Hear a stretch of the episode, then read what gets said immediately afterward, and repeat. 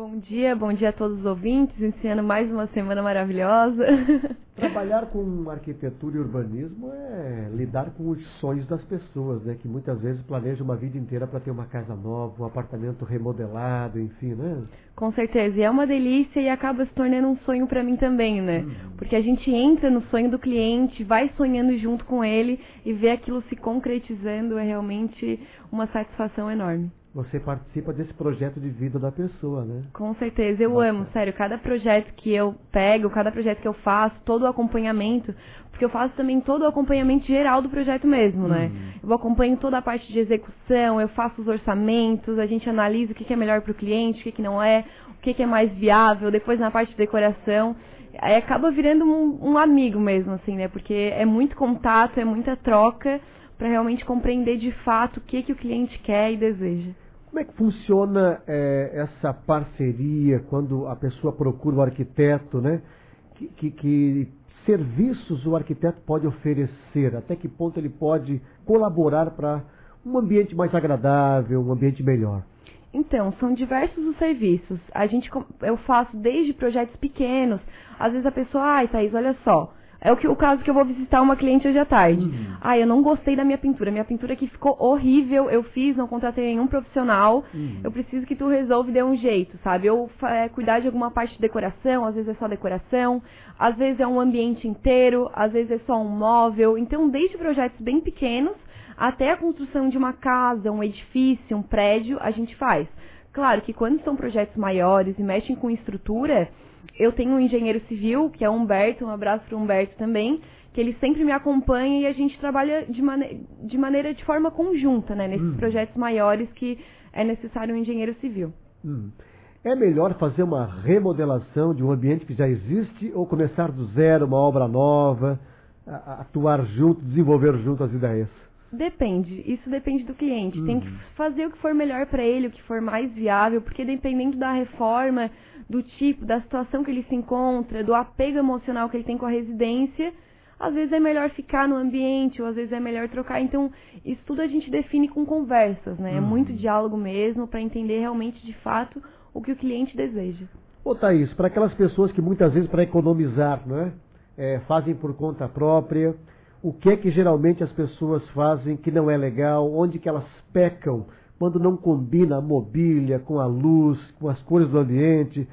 Enfim, as pessoas erram por não saber, vocês profissionais podem sempre estar ali para dar a melhor dica, né? Olha, eles pecam em Ai, é, é, muita coisa. Uhum. Porque assim, ó, é, às vezes eles pensam, né? Ai, Tipo, é, o preço do arquiteto ele é muito justo. É uhum. É muito justo. Sai até barato se tu for olhar, porque o retorno financeiro que ele vai ter me contratando, tendo o projeto tudo detalhado, certinho, com todos os orçamentos, porque ele vai saber quanto que ele vai gastar no final da obra, por uhum. exemplo. A gente faz todo esse acompanhamento.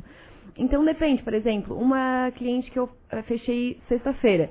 Ela já tinha feito toda a pintura, tinha colocado revestimento em tudo e tal. E aí a gente estava conversando, muita coisa a gente vai ter que mudar, realmente não ficou bom. Então tu vai ter um gasto a mais, sabe? Às vezes tu quer fazer sozinho para economizar e olha, 70% das vezes tu acaba gastando mais e tendo que me, me chamar. Eu sempre estou resolvendo o problema de alguém que tentou fazer alguma coisinha ali e acabou não funcionando. Os revestimentos de parede, não cerâmicos, né? Os papéis de parede, a gente hum. chama de hum. papéis, mas na verdade não são papéis, né? Sim. É, eles foram uma revolução também para mudar o ambiente, né? Com certeza, eles mudam totalmente o ambiente, né? E aí fica uma, uma característica mais gostosa, tu consegue definir, porque tem vários tipos de papel de parede, uhum. de acordo com o teu estilo, com o teu gosto. Então vai dar personalidade pro ambiente. Uhum. Então, às vezes, só umas paredes. Claro, tu pode trabalhar com pintura, às vezes é uma alternativa mais viável, dependendo do orçamento, mas também tem papéis diferentes na é, Camil ali. É, em Cocal do Sul? Isso, tem, tem uma, uma loja. empresa chamada Chamel ali em frente à igreja que eu visitei. E é o meu amigo baterista, estive lá outro dia. E achei muito bacana. Passei em frente à loja, chamou a atenção, né? A loja e é... é... é. da cidade de vocês, né? Ah, de Cocal do Sul. É, é. E a loja é maravilhosa, eu já trabalho com eles. Esses tempos até agora atrás, faz umas duas semanas, eu levei um cliente meu lá, a gente hum. definiu o orçamento, é, a gente escolheu o papel de parede, realmente o ambiente ficou outra coisa. Uhum. Então, hum. é um, um investimento muito válido, assim. Como, né? é que você, como é que você lida, né, com aquele cliente que ele é ele tem um, um, um visual retrô, ele quer o seu ambiente, né? Mais estilo retrô, a mobília, a, o próprio acabamento, a luminária, enfim, aqueles toques mais antigos. Porque eu imagino que deve ser uma dificuldade trabalhar com a questão de ser um ambiente retrô também com o moderno, né? Com certeza, mas de pouquinho em pouquinho a gente vai definindo, a gente vai é, definindo, ah, o que, que ele tem mais interesse no retrô? É só esse estilo mesmo que a gente vai trabalhar ou ele quer colocar uma pontinha de um estilo contemporâneo? Uhum. Como que vai funcionar isso? Então é muito, é muito diálogo, sempre faço briefing com o cliente, o que, que é o briefing? Realmente essa conversa, ó, oh, tu quer dessa forma, como que vai funcionar? Ah, tu quer um toca-disco, tu quer uma mesa nesse estilo? Porque às vezes o cliente, o que é muito interessante também, quando ele já vem com vários várias imagens de referências, ó, oh, Thaís, eu quero isso, isso, isso, isso. E a partir disso eu vou dando mais ideias, a gente vai trocando muita ideia, viajando assim, e a gente chega no ponto ideal do projeto. Quanto tempo demora para se fazer um projeto? Então, muita gente me faz essa pergunta. Depende. Porque, assim, ó, tem as etapas de, proje de projeto que eu sou muito fiel. Vamos supor, ah, anteprojeto, vai definir planta baixa. Depois a gente vai para maquete 3D, depois tem a parte do detalhamento. Então, assim, ó, é, depende do cliente por quê? Eu vou ali e mostro várias opções, eu sempre mostro várias opções, né? Porque uhum. eu acho que a gente tem que realmente achar o ponto ideal para o cliente. Então eu mostro várias opções. Aí o cliente às vezes fica em dúvida. Fica com, eu, ele fica com as folhas, às vezes, muitas vezes, na maioria das vezes a gente define tudo na hora. Mas tem uns clientes que são mais devagarinho, assim, gostam de ir no tempo deles. Uhum. Então o processo acaba demorando um pouquinho mais. Então depende muito. Se o cliente está com pressa, a gente faz da forma da melhor maneira que for para ele, ou se não a gente deixa bem, tipo, tranquilo assim para ele tomar as decisões, decidir o que é melhor, refletir. Uhum. Então depende. Com relação aos cômodos onde a família permanece mais tempo, né? Cozinha, sala, quarto, enfim, um banheiro bacana também é agradável. Com certeza. Mas qual é o ambiente que dá mais trabalho para você chegar ao ajuste perfeito com o cliente? Então, a cozinha. É a, a cozinha? É? é, porque a cozinha, por exemplo, tem todos os eletrodomésticos, né? E hoje todo mundo quer ter várias coisas de tudo. É hum. sanduicheira, é geladeira, é freezer, é então a gente tem que definir cada pontinho, cada milímetro para ficar tudo no lugar. Às vezes a cozinha é muito compacta. Às vezes fala, ah, mas a minha cozinha é pequena, Thaís. Dá para fazer mais barato. Às vezes uma cozinha pequena, ela é mais difícil de fazer do que uma cozinha ampla. Porque a gente tem que calcular os mínimos detalhes, ah, a chapa de MDF que vai fechar e todos esses detalhes, né? A cozinha é um ambiente mais complexo assim de se projetar. O arquiteto, além de planejar o ambiente, ele também costuma indicar o melhor fornecedor, o tipo de material, o produto? Com certeza, eu sempre indico, principalmente as empresas que eu costumo trabalhar e que eu tenho um retorno muito bom, né? Por uhum. exemplo, um abraço também para a Refinale, que a maioria, todos os projetos de marcenaria que eu acabei, acabei executando nesses últimos, nesse último ano, foi tudo eles que fizeram, porque eles são excelentes, qualidade, é, tempo de entrega, assistência técnica também, porque às vezes falta alguma coisinha e tal, eles ajustam todos os detalhes. Então, sempre procuro trabalhar com empresas que eu já conheço e que tem um custo-benefício, né? Porque uhum. quando eu apresento, eu tipo nunca entrego, ó, tem esse, eu não gosto de deixar o cliente na mão, por exemplo. Eu gosto que ele, tipo, sinta livre para fazer o que ele achar melhor. Então, por exemplo, eu vou ali faço três orçamentos de marcenaria, por exemplo. E aí eu converso, ó, esse, esse faz trabalha dessa forma, esse trabalha dessa forma, o que, que vai ser melhor para ti? E ele acaba decidindo. Essa relação, essa sintonia entre vários profissionais de uma obra também deve ser uma coisa bem afinada, né? O, o engenheiro civil, o arquiteto, enfim, o urbanista, porque arquitetura e urbanismo são muito próximas, né? Com certeza. É, a questão interior, exterior da obra, porque o bom relacionamento entre os profissionais de uma obra vai definir também um melhor acabamento, né? Com certeza. Por exemplo, esse engenheiro Humberto que eu trabalho, né?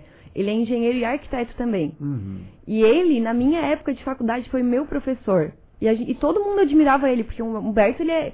Ele, como ele trabalha muito com obra, todo dia ele está em obra, ele manja muito, assim. Uhum. Então, é muito bom porque a gente tem um. Ele tem uma visão de projeto que eu trabalho bem com. Eu gosto de trabalhar. Não o projeto em si, por exemplo, o visual, ele não precisa ser em si contemporâneo, ele é sempre a cara do cliente. Uhum. Mas eu sempre trabalho de forma dinâmica com o que realmente está saindo no mercado agora.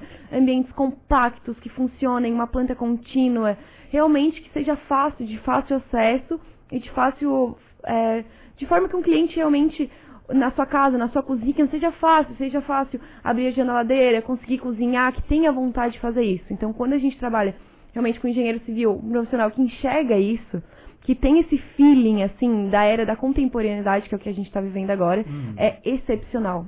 Falando em apartamentos, os apartamentos pequenos realmente são a tendência do momento?